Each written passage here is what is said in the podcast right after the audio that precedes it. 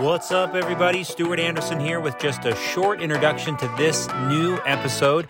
We're grateful for all the help that you provided with our uh, safety and etiquette survey. I put together all of the results, and in this podcast, we talk about safety, etiquette, the law, everything that we hope that Midwele riders will do to keep each other safe, uh, themselves safe, and get back home to families. Super fun episode talking about the survey results and talking about Utah law and maybe some fun stories and etiquette things that will keep everybody safe. So, we hope you enjoy the episode. It's about an hour. Uh, hopefully, this gets everybody on the same page for safety and riding in groups as we look forward to spring and being back together in team camp next week. So, hope you enjoy the episode. Thanks for listening, and uh, we'll see you later. All right. Welcome, everybody. Midwele Podcast, episode 14. Man, this has been a lot of work in the making, hasn't it? This has been the longest time between episodes we've ever had. Uh, it involved research projects, a lawyer. Get ready. uh, so, we're going to be talking about safety and etiquette and hopefully getting everybody on the same page when we're back to riding in groups together as well as sharing all the advice that everybody shared in the survey uh, that went out a couple weeks ago. So super excited. We have a big group on today. Um, does everybody, how about everybody just introduces themselves and says something? Uh, Aaron Jordan, uh, new to the group, started Zwifting with the group, uh, I don't know, two winters ago. Knew Dave Sharp from a past life and just enjoyed getting to know each other. Ridden the bike for a long time. Aaron is just the man. I uh, we invited him on because of his experience. I know Aaron's even managed a team before. Aaron, I mean, were you like a team manager? I've heard that in the in passing. Mul- mul- multiple teams. Yeah, I've run some teams. teams. Yep. All right. So yeah, run some race teams, some tri teams, all that. Yeah. Cool. We're grateful for his experience today. Hopefully, a, a lot of uh, good good advice. How about you, Greg? You want to go next?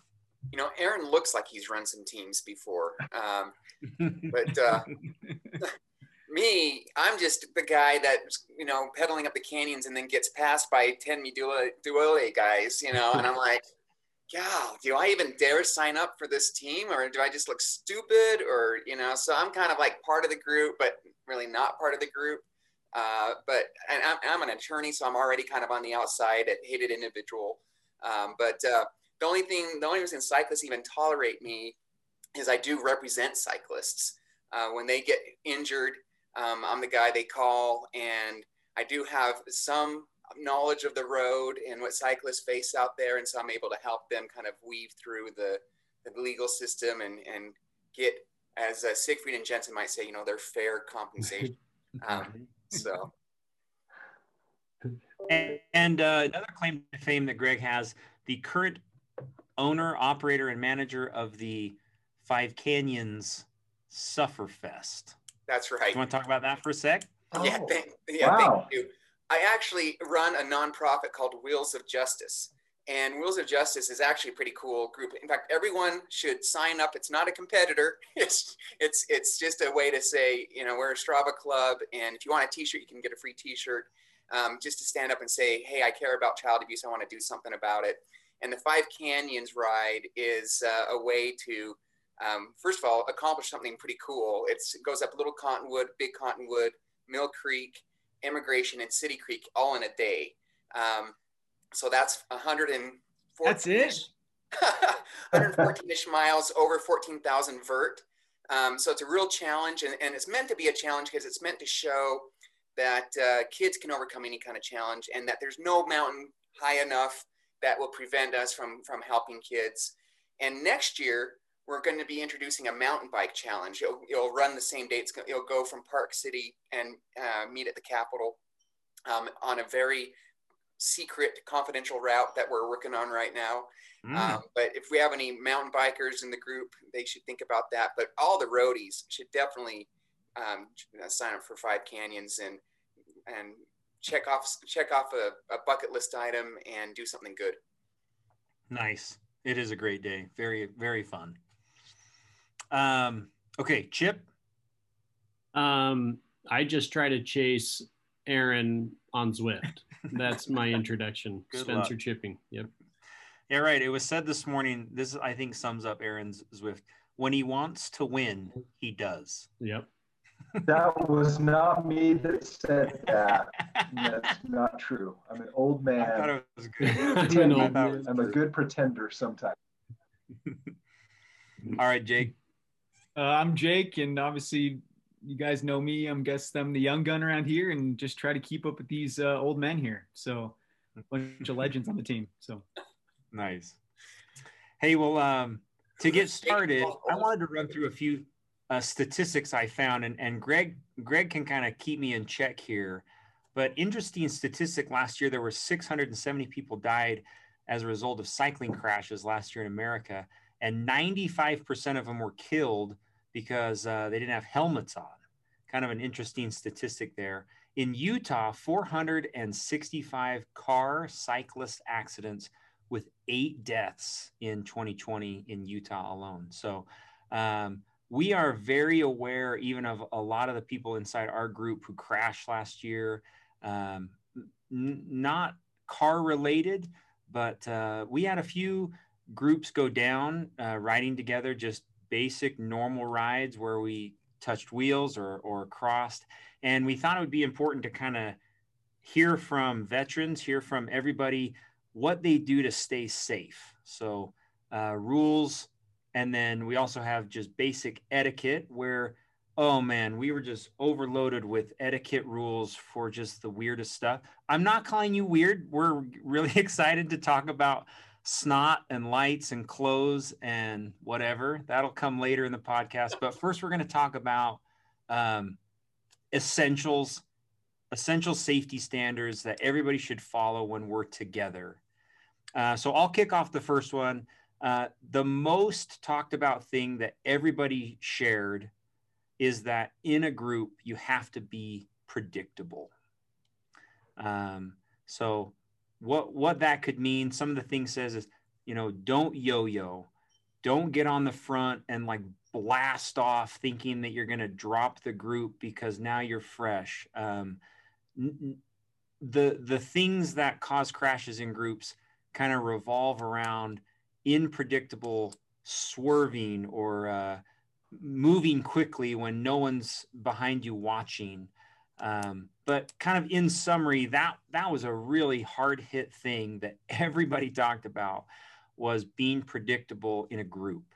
Uh, so maybe I'll start with with Aaron. Um, what like what does that mean to you, Aaron, when when you hear that uh, for safety? Yeah, I, I I think that what I try to do when I ride is be smooth. I always think about just being super smooth, whether I'm in a pace line or on the front or sitting behind someone or you know mid pack. It's just be as smooth as I can be. Nothing, you know, don't overreact. Um, if someone bumps shoulders with me, we bump shoulders if um, I, I I'm starting to come up on someone, and I think someone mentioned this in a comment, I continue to pedal, but I start to pull my brake a little bit. So I'm pedaling against my brake, so I stay smooth. Um, the you know the the big things, not overlapping wheels. I see a lot of this, and I've seen it with our crew. Is the standing thing um, I don't know if anyone watches pro racing, but I've noticed the last three or four years, you'll see the guy on the front flicks both elbows. Have you noticed that? That's their standing. So I think that's been kind of now the, the thing that's moved the pro peloton is you flip both elbows before you stand. So I've actually started practicing that. Um, so, and when you stand, think in terms of your rear wheel is going to come back. So if you're going to stand up, be smooth. So I think that's my one thing I always try to do and I've tried to kind of pride myself on is super smooth, super smooth. Dude, that's like your life goal. Be smooth. So good. that's not what my my wife Oh, says, but okay. I, I've tried. Chip, what about you? What does it mean to be predictable in a group? What like what should me Midwelles consider doing when they're together? Yeah, I think Aaron hit a lot right on the head. And I would just add to it that communication, there is no harm in um, calling out what we are seeing um, is what I would add to the smoothness that that Aaron added there. But I I would also add this. Um, I think it's one thing to call out. Sometimes we actually just yell, hey, and draw attention, but nobody knows what you are yelling about in front of you. So you yell um, or whistle or yell or whatever the case may be, but specific, specific to what we're seeing. And just so I would just say over communicating in a pace line is most helpful to me and my experience in a pace line so that we all know how to make our decisions coming up. Um, that's what I would add to it. Nice. Um, one thing that I loved, and I've seen crashes happen this way, uh, there's one of these comments that says, it's always better, um, uh, or it says, know your limit. I've seen crashes because a person on the rivet physically overlapped a wheel stood in a tight group, or did something stupid because they were physically spent and should have just sat up and let the group go. Sometimes that also happens on like long Saturday rides. You're just kind of like, you've lost that focus. Um, and I think that swerving and moving, and sometimes when we're together on those long rides, there's a lot of talking. So there's a lot of swerving and doing weird, erratic behavior. Uh, that is very unpredictable and unsafe. Um, Anything else, Jake or Greg, that you want to add to this? You know, I would just, I think, just echo what uh, Chip and and uh, Jordan have both said. I mean, I think um, obviously over communicating is super super important. I think that, like Jordan said, the standing thing is is kind of the new thing people are are starting to use is that elbow flickering. I mean, me, I over communicate and say, hey, standing and do the elbow. I try to do both. Um, but uh, and, and I, think also too, it's important um, you know, as you ride in groups, I think the more you ride in groups, you should learn from these, you know, from everybody. You, you, the more you ride in groups, the more you learn. And, and I think, I don't think you should stay, stray away from groups, but um, from my perspective, getting into cycling, the more I've ridden with like you, Stu, you, Chip, I mean, other people, I learn more. And so I get more knowledge and then I start, you know, wanting to pass it on to other people too. So um, yeah. I, I just think more communication, obviously being smooth is very important, but um, you know, come ride and learn from people, learn from these people, and hence we're having this podcast. I'm going to be learning a ton today. So, yeah, I think Jake, you bring up a really good point. When I start, uh, when I introduce someone into cycling, or someone that's been riding a lot by themselves, or maybe was a triathlete now is riding a group, I'll say stuff like, and we'll talk about Ben later. But when Ben was here, I would say, "Hey, just sit behind Ben." Totally. he's he's safe. He's going to be smooth. He's not going to do anything crazy, and you're going to see how to ride in a group. So you pick out someone that's experienced. You let them know, hey, you know, Bob is new. Will you just kind of watch him today, help him, give him some, you know, tell him what whatever you know half wheeling is or how to point stuff out. But I, I I try to pair people with an experienced rider so they can see what good looks like. I've done that a lot. Great point. Great, Great. point. Greg, anything to add? I think you guys have covered the group riding predictability. I think we, we may cover this later. Predictability is also the most essential component to safe riding vis-a-vis motorists. Uh, and so if you're going to cover that later, I'll just I'll just hold my tongue until then. Okay. Yeah. Um, Aaron, I did put your comment in here about rolling over something instead of swerving. Do you want to do it now, or should we save that teaser for the end? Oh, we, we can talk about it. Um, so my buddy Ben that I just referred to, he's been my training partner for like 15 years. We uh, we raced together on a team, pretty high level team, um, and then we retired from cycling and did triathlon together. And uh, Ben is super smooth. I, he's the person that I've always that my wife when she rides and Ben's in the group, she always rides with Ben. She's she trusts his will. I trust him. But one day we're on Chalk Creek Canyon on our nerd TT bikes doing a, it was a triathlon day. There was like eight of us doing a pace line coming down. We're going probably, I mean, think about Chalk Creek. You're rolling down in the, in TT bars, fit group, and rolling through, and a cat is coming across the road. Okay, so Ben, no swerving, no wiping anyone else. He's just like, well, head down, boom, like hit the cat, cat tumbles, we all roll through. You know, we did the the hand signal, we slowed down, rolled back, cat was dead.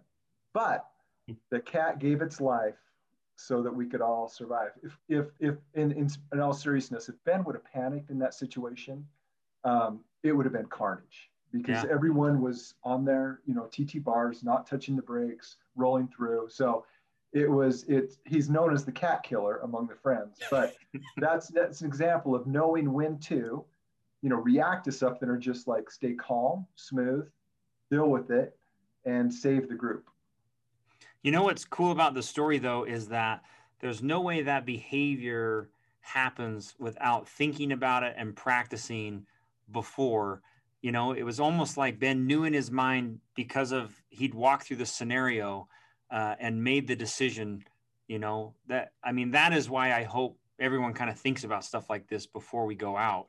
When we hit those turkeys in Emigration, you know, what I'm not gonna, dude. I'm making turkey dinner. Let's go. you should know though that the cat's family has contacted me regarding a lawsuit, wrongful death.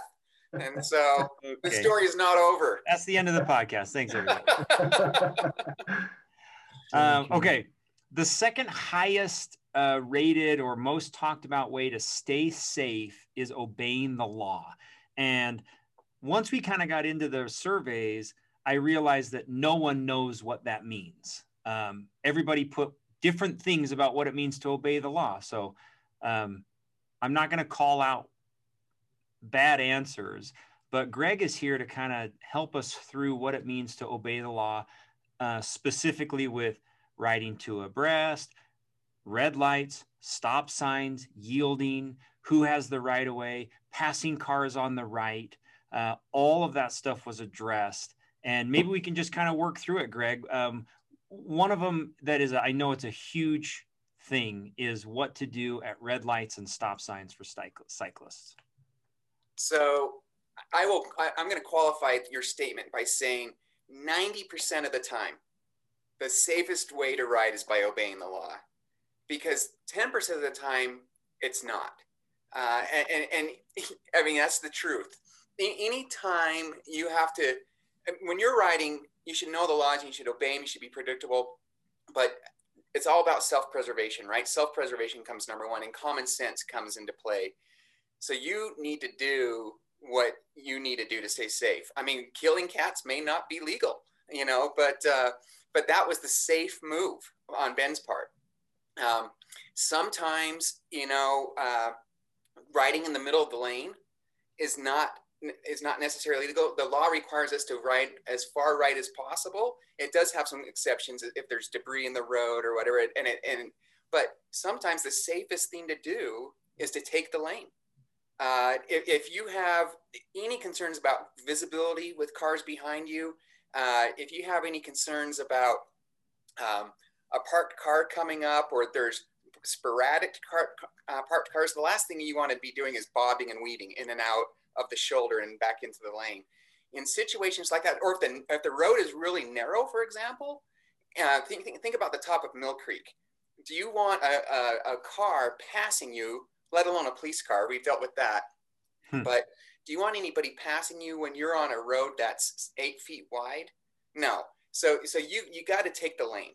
Um, and that will accomplish a couple things. It increases your visibility, which is a huge, huge um, part of staying safe. You want to be visible, you want to, and then predictable. You're not going to be bobbing and weaving. And then, of course, you're going to be avoiding debris on the right side of the road. And we all know that the debris conti- uh, seems to become more prevalent the farther to the right you go, right? Mm. So, so take the lane when necessary. Be predictable. You mentioned helmets, Stu.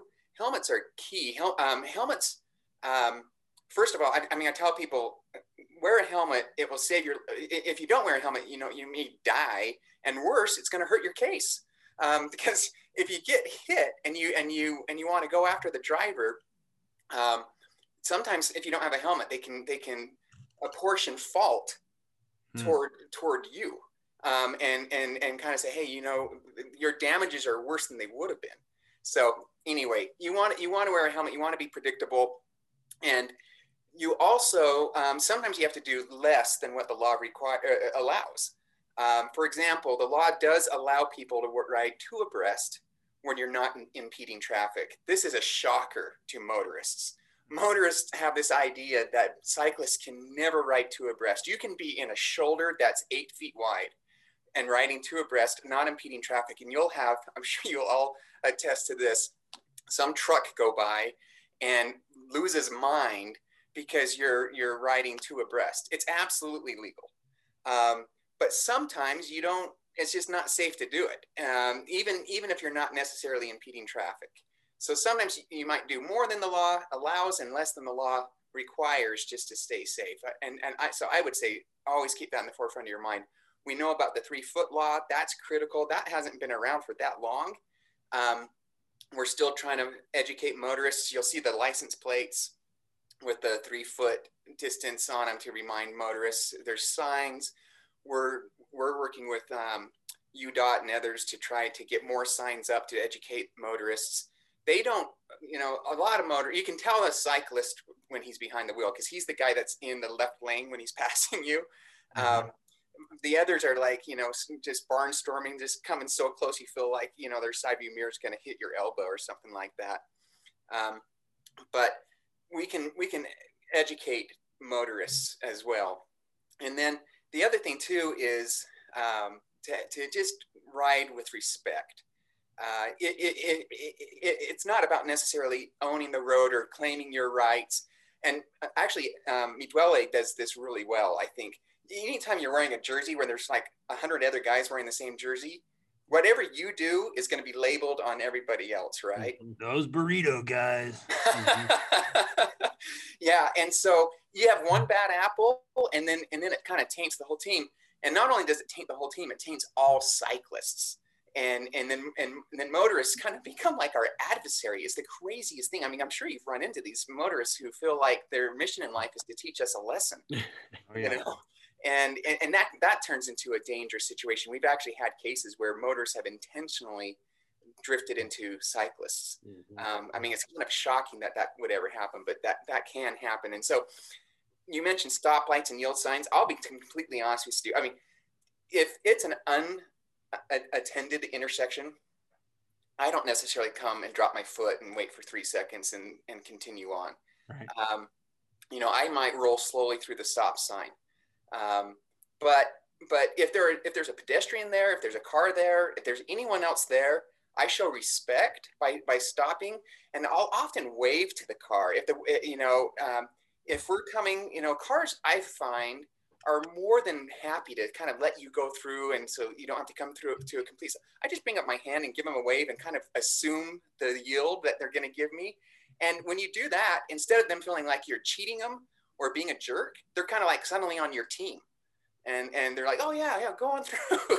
you know, so I mean, yeah. just just think about being courteous. And then I guess the last thing I'd say is just remember also the, the law considers you to be a motorist. All right. So if you can go into the left lane to turn left, you can do all those things. They, they, you are, if you know how to drive, if you know the tra- rules of the road, you know most of the rules of the road then for cycling and um, you just have to obey those. And and back to being safe, it's all about defensive driving. You want to get um, eye contact anytime you're going through an intersection. If there's if there's someone else there, even if you have the right of way, I get cyclists hurt all the time when a car just doesn't see them. They come in. If they they'll they'll if you're if they're coming if the car's coming at you, sometimes they'll turn right in front of you and you'll end up t-boning them. Eye contact. If you do not have eye contact, assume they don't see you and just stop because they probably won't don't see. So anyway, that's a lot. There, we could we could go on and on, but yeah. Greg, I do have one question on on those.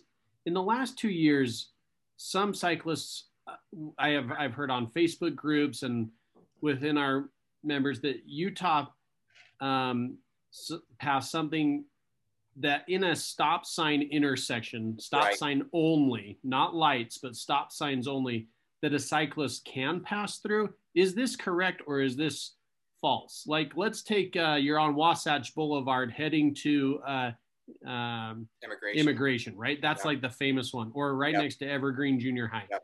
Yes, or actually, that's a light. yes or no, can you roll through or do you have to put a foot down? The law says you have to come to a stop right now. There's been a push for about five years, every uh, legislative session, to pass what's known as the Idaho Stop Law, Mm, which allows cyclists to treat stop signs as yield signs. That um, came very close to passing last year. It finally got it out, out of the Transportation Committee, died on the House floor on the final day of, of the legislative session. It's still stuck in the Senate committee this year, um, the Transportation Committee, and we don't know if it's going to get out of committee. But two years ago, we we did get part of it passed, where if you're at a stop light and you have waited, and this is, applies for uh, people 18 and above. If you're at a stoplight and you've waited 90 seconds and the intersection is is clear, a cyclist can proceed through the Hmm. light. wow. So that's a pretty, that's a pretty good thing because have you ever been? I mean, most lights, the modern lights pick up a cyclist, but some of the lights you'll be, you know, some boondock place and it doesn't change. Yeah. So, Yeah. and it, th- th- that's an example of the law being amended to try to conform to practice Mm. and common sense. Of course, you can pass pass through the intersection safely if it's dead and you're just sitting there, right? Right. Um, that's what they're trying to do for stop too, the stop, uh, uh, the the Idaho stop. Mhm. Um, but uh, so far, it hasn't passed. Greg, Greg, I've got a question for you. Sure. What about those? Uh, I mean, we've all seen those. I, I vividly remember this picture seeing this cyclist on the road and this big diesel truck go by and just blow the exhaust right into the biker. Mm. Um, I mean, I, it's happened to me before. I'm sure. I don't know if it's happened to you guys, but we, we see this more and more often now with these big trucks going through and, and you know spraying their diesel as they go by us. What's what's the law behind that? Is that um, a criminal offense or what's?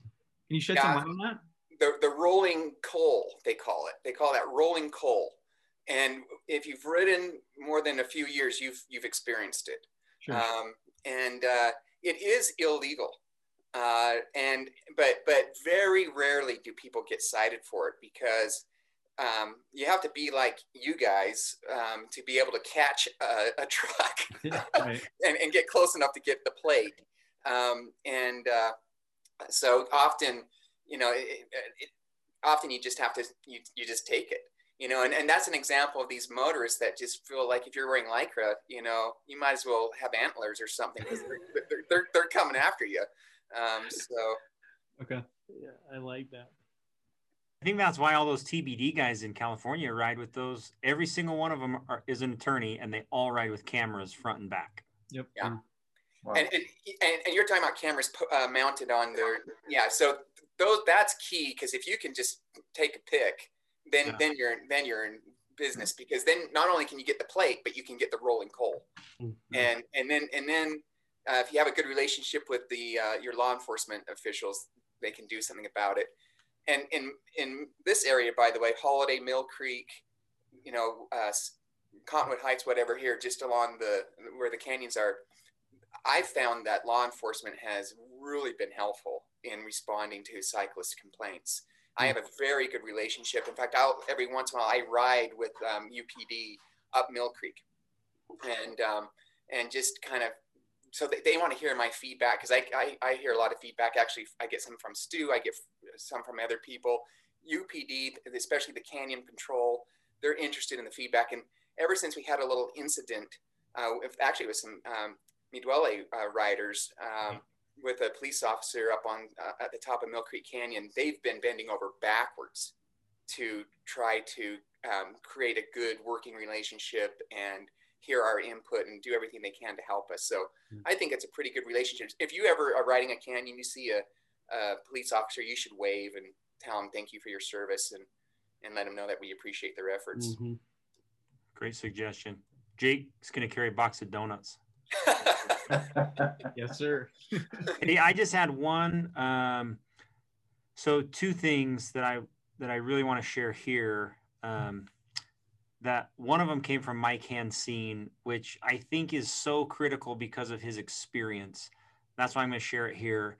Um, oftentimes, I've heard that when cars get mad and do things to us, you know, I've heard guys suggest have that extra water bottle and just like put it in the side panel or squirt it in the whatever and get pissed. And uh, I see that happen sometimes, you know, like truck driver gets mad at us, and so we chase him down, and we're going to let him have it.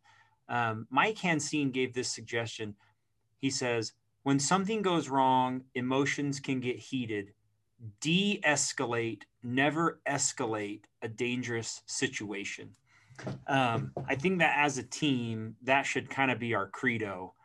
When things get weird with cars, um, I would hope that we would try to de escalate and Mm-hmm. rather than be the guys who I mean, I don't know what you do when our lives are in danger, but it's probably not worth chucking a water bottle into a, a dude's side panel. Uh, it's just my. And, and and think about it from a common sense perspective. Who's going to win that battle? right, Right. You know, it, it, between a bicycle and a pickup, who's going to win? And and you, there are crazy people on the road. I mean, you hear about road rage incidents all the time, and, and then they escalate because someone after something, you know, they flip the bird or they swerve or whatever, and it, and it, it doesn't make it better. And so, and then and then what's how's that driver going to interact with cyclists in the future? I Yeah. mean, we have to be good ambassadors, right? Yeah. And so, Stu, that's really good uh, advice. It takes a lot of self control, and you have to be a big man. Because trust me, I've had my moments where I've wanted to kill um, a motorist who, you know, is pushing me off the road or what have you. Right. But it's just, it's foolish and it doesn't help. I agree. All right, let's move on. We uh I'm gonna have Aaron kind of help with this next one. The third uh, thing that is most talked about, most shared, is proper use of hand signals. Uh, I think everybody kind of believes and knows if you've ridden in a group, there's certain things you're supposed to be doing, um, but there was some confusion as to what you're supposed to be doing. Aaron, uh, thoughts on hand signals? Okay, this is what I what I learned like growing up on the bike was um, you you literally you know use your right hand for right hand turn, left hand for left hand turn. You don't do the whole elementary school. Um, it's el- like right elbow, hand down for for stopping. It is like this, like like brushing with your hands for gravel Mm-hmm. and it is like two fingers back and forth for railroad tracks. And so, I mean, other than that, it's slowing. So it's pretty simple stuff, but it's pointing out the potholes, it's railroad tracks and gravel. Those are probably what I use most is, well, here in Yeah. Utah, gravel Hmm. a lot. And then, um, you know, just pointing stuff out. But I always signal. Um, when I, ha- I shouldn't say I always signal. When I haven't signaled, I've gotten into trouble. Like Yeah. uh, two months ago, riding with a good friend of mine, where I'm thinking he knows where we're going. We've done this route a million times. We're coming up on a four-way stop, no cars.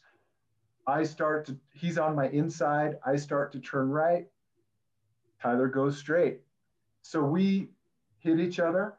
He's experienced, I'm experienced. We bumped, rolled up together. And I'm like, oh man, sorry. We took the corner. But if I would have just like signaled and not just had this assumption that he knew we were going, then we would have been okay. Yeah. What do you guys do to signal that there's like a car in our lane or garbage can or a runner? I Yeah. do it like a sweep, you know, like move back. as well as call out. We we are pretty familiar with runner up. That's yelled out a lot as we're going up canyons. Runner up, car up, car back. We hear that a lot. But what I was saying before, again, yelling heads up. You're like everyone's nervous on the bike. You got to specifically state car up, car back, runner up, runner back, etc.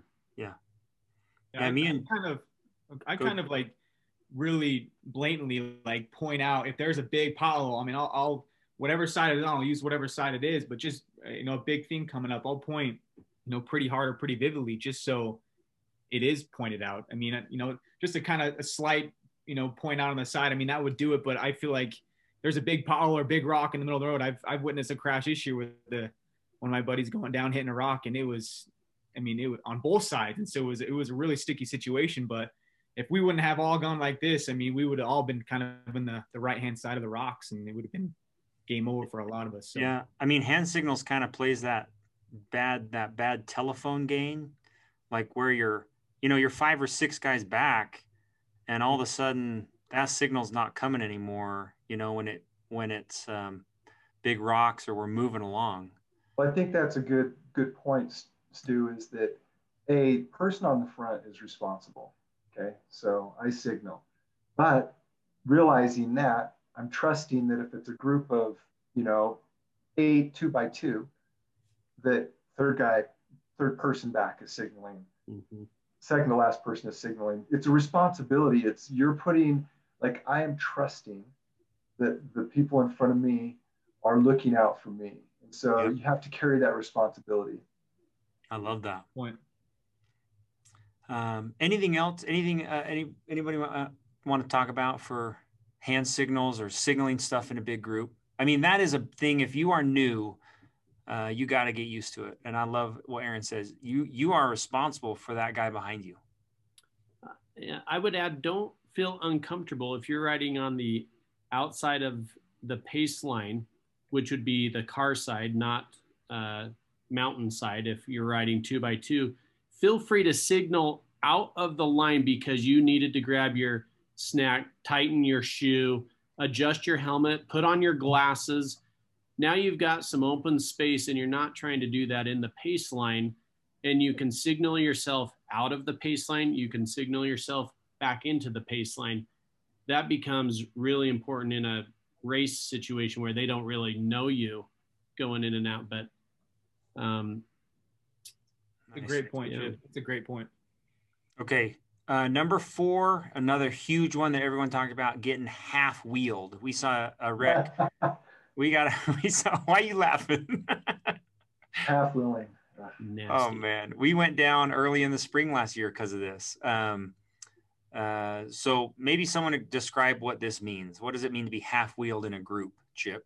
You bet. Uh, you're in a pace line, whether that is a single file or two by two, uh, or you're in a race and there's four across, you know, but a half wheel, your, your front wheel is halfway uh, over their back wheel.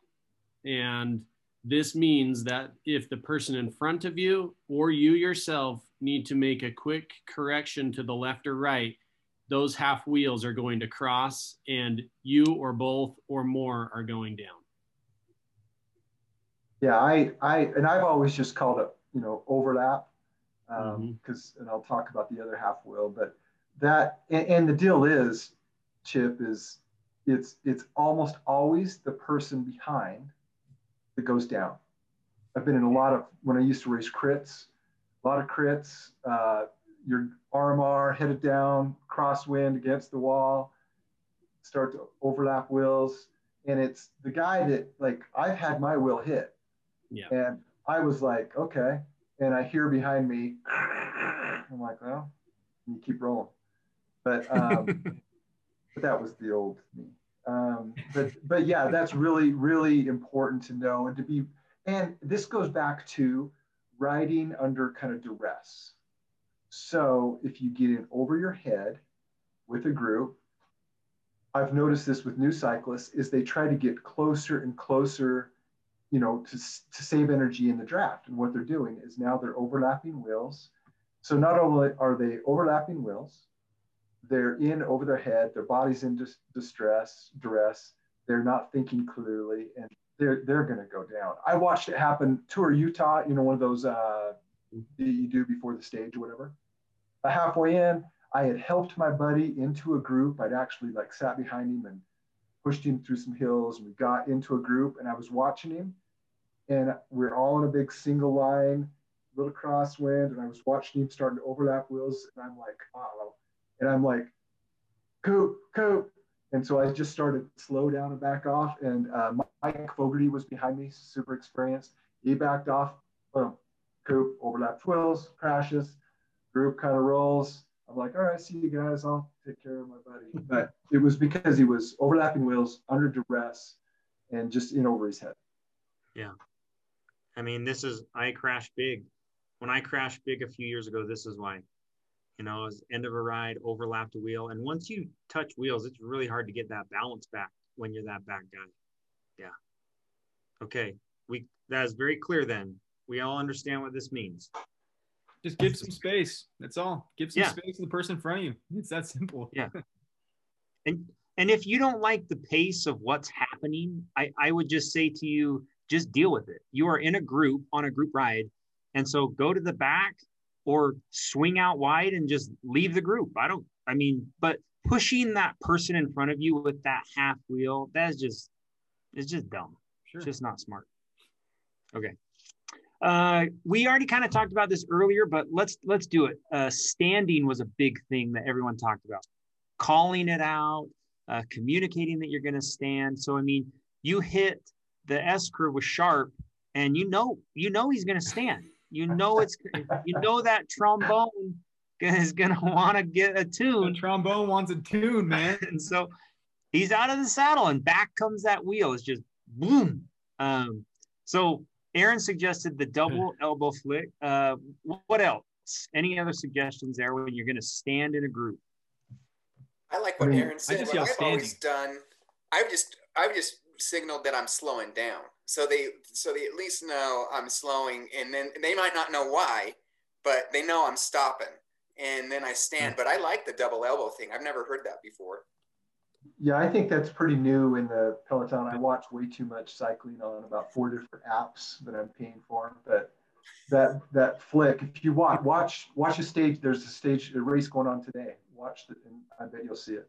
Yeah, I, I think I think the hard thing on that though, and I I would say, I mean, a lot of times, you know, we're not looking at the elbows, people, right? So I mean, I mean, I mean, I've I found myself someone in front of me is what does the elbow flick, and I may not have cash in it. So I think obviously the elbow works, but communication I think is just key too. You know, standing or slowing down, like Greg said, you know, doing the slow down thing, give you some room, but And I think going back to personal accountability within the group.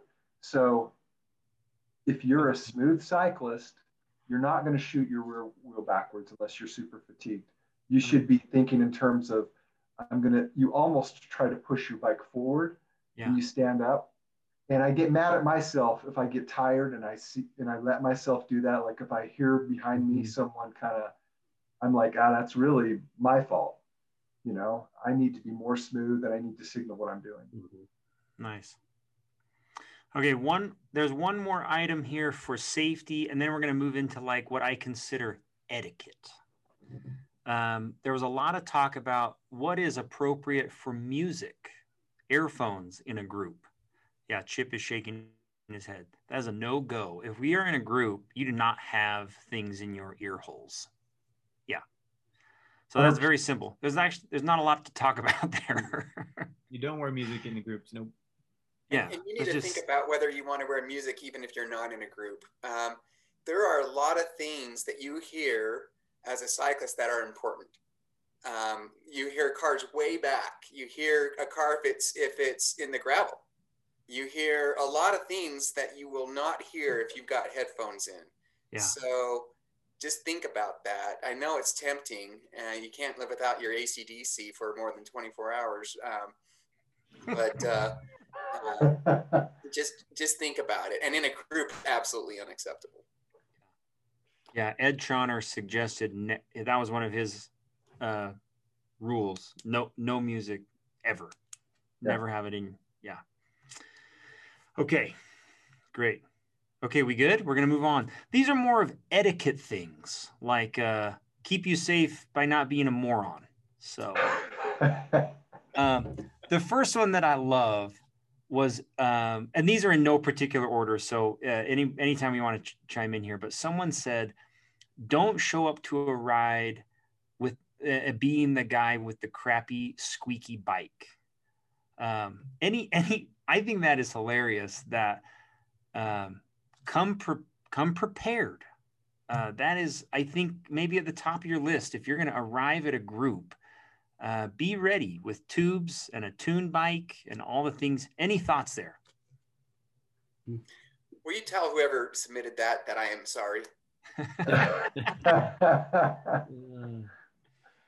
yeah i think i think you should always be prepared for yourself at least and then maybe one other you know um but nothing's nothing's worse than you flatting, holding up the group, and borrowing somebody's gear to fix your bike. Um, but I think that goes right alongside with having it tuned as well. And you know, the best the best um, advice I would give on this point is uh, my daughter is a ski racer and very competitive. Um, she has to tune her skis at the end of every day's training, which is almost four times per week.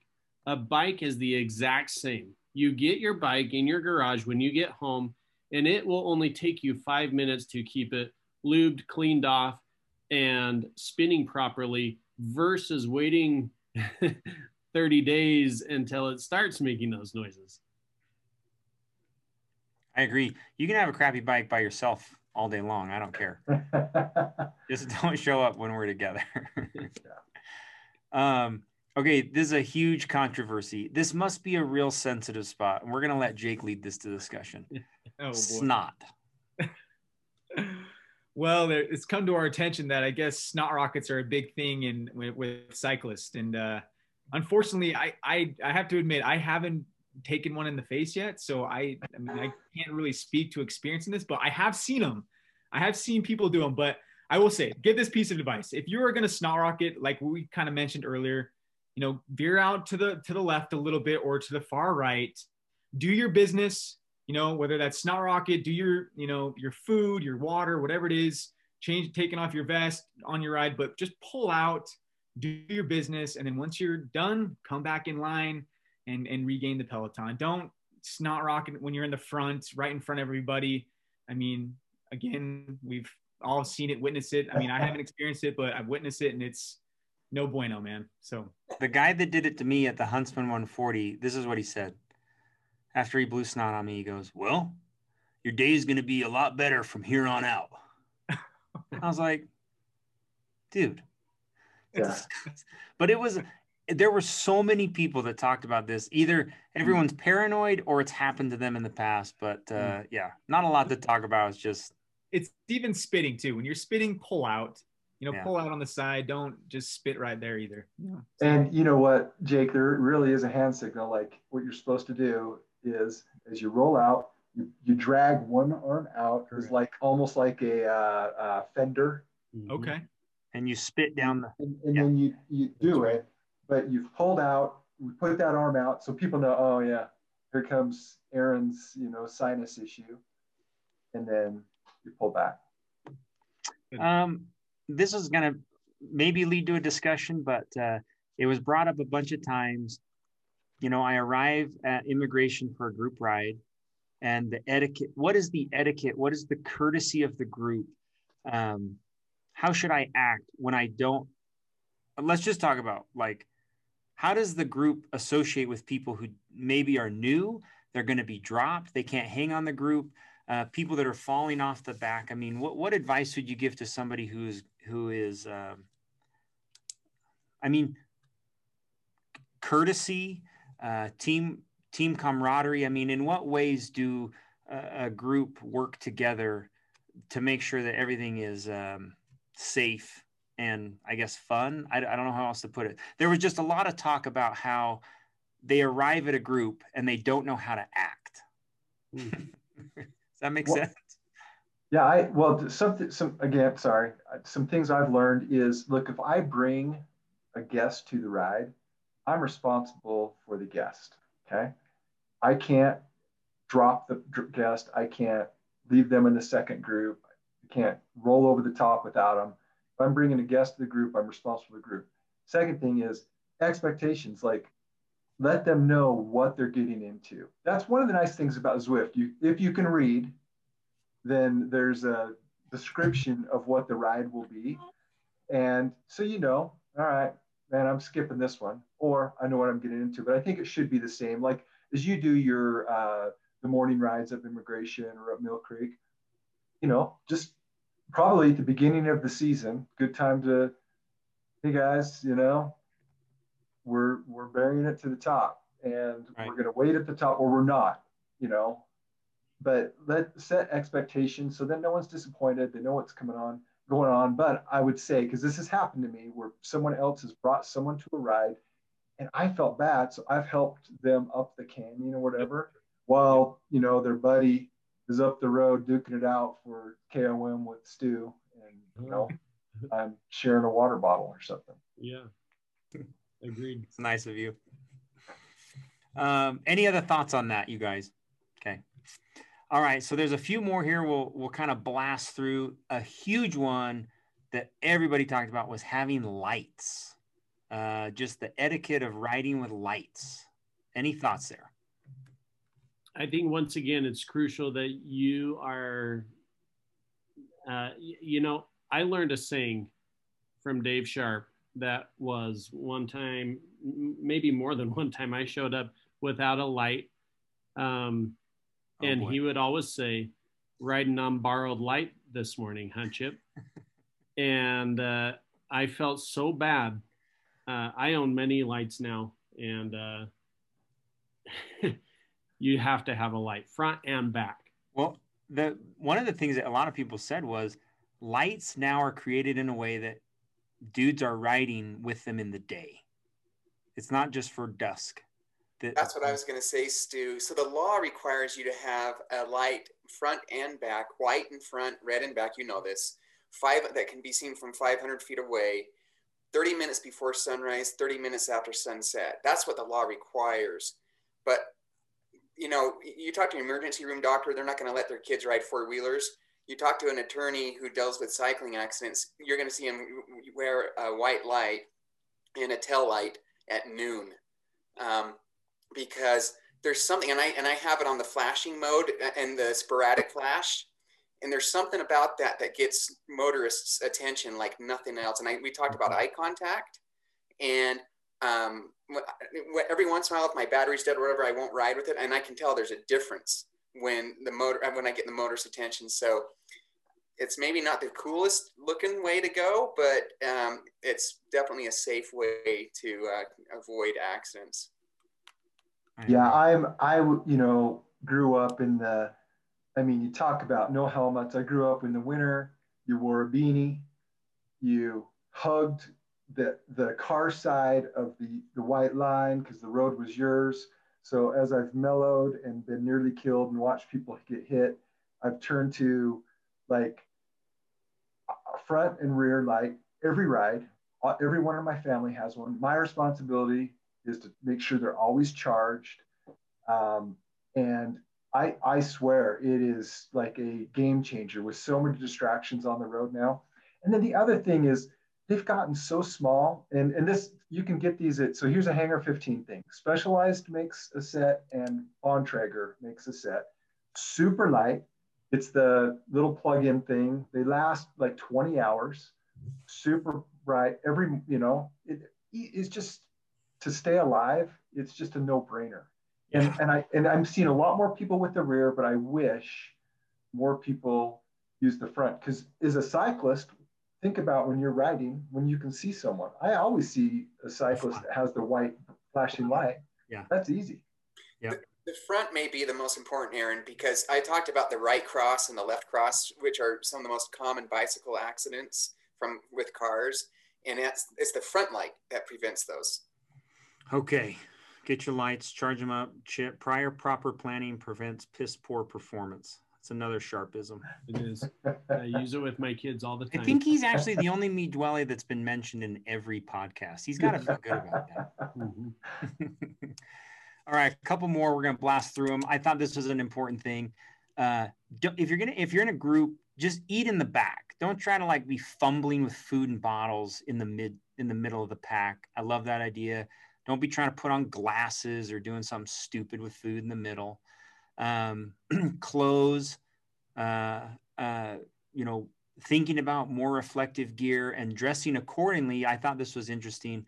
That will keep you safe to dress accordingly. Proper eyewear, proper gloves, uh, sunglasses in the right time. So clothes will also keep us safe.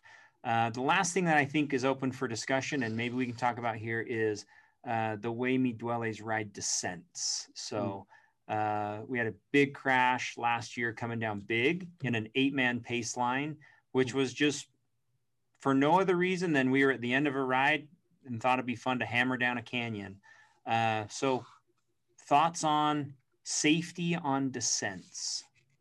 You know, this is probably personable for everybody. And uh, as I'm descending, enjoying it, it's so fun. I um, just have to think that I am not racing and I am going back to my house. And that is most important than an extra one minute quicker on my descent.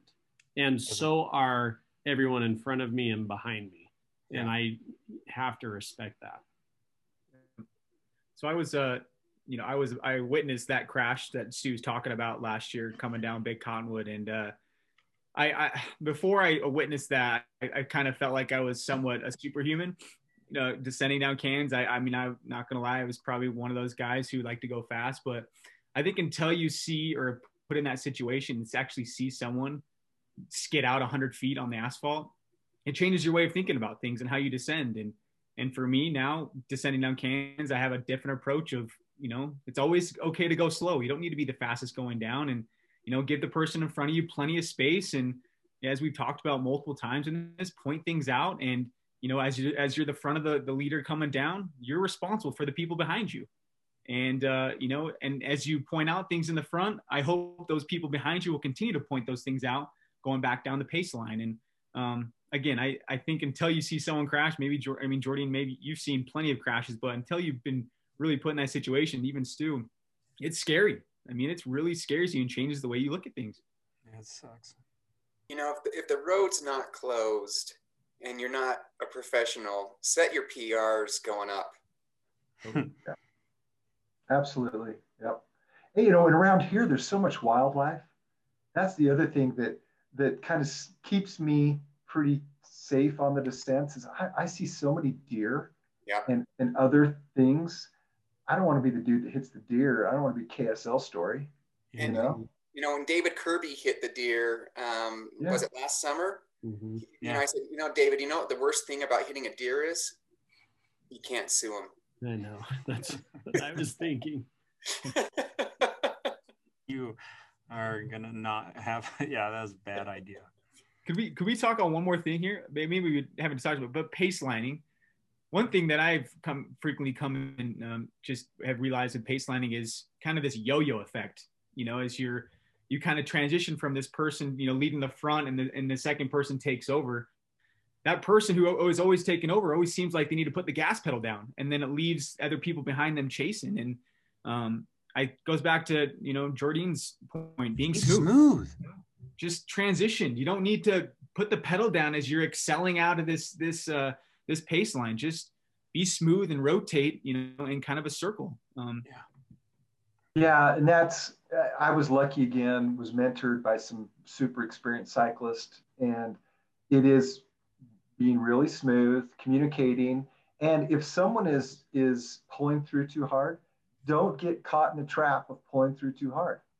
Let them pull through, and sit on the front for a while. You know, roll up, take your time. You know, check under your elbow, roll over, uh, and then you've got to talk to people. You have to let people know. And this is the hard thing about writing with friends and people you respect is is you is I've had plenty of people say to me, "Hey, you were half wheeling me," or "Look, you were pulling through too hard," or mm. this. So you have to communicate that it's okay because we're doing it for each other, particularly new riders. But it's just a it's a bad habit, and I worry because camp's coming up, and I just think about some of those slightly downhill, like if, when you're heading into Littlefield mm-hmm. scary fast. Okay.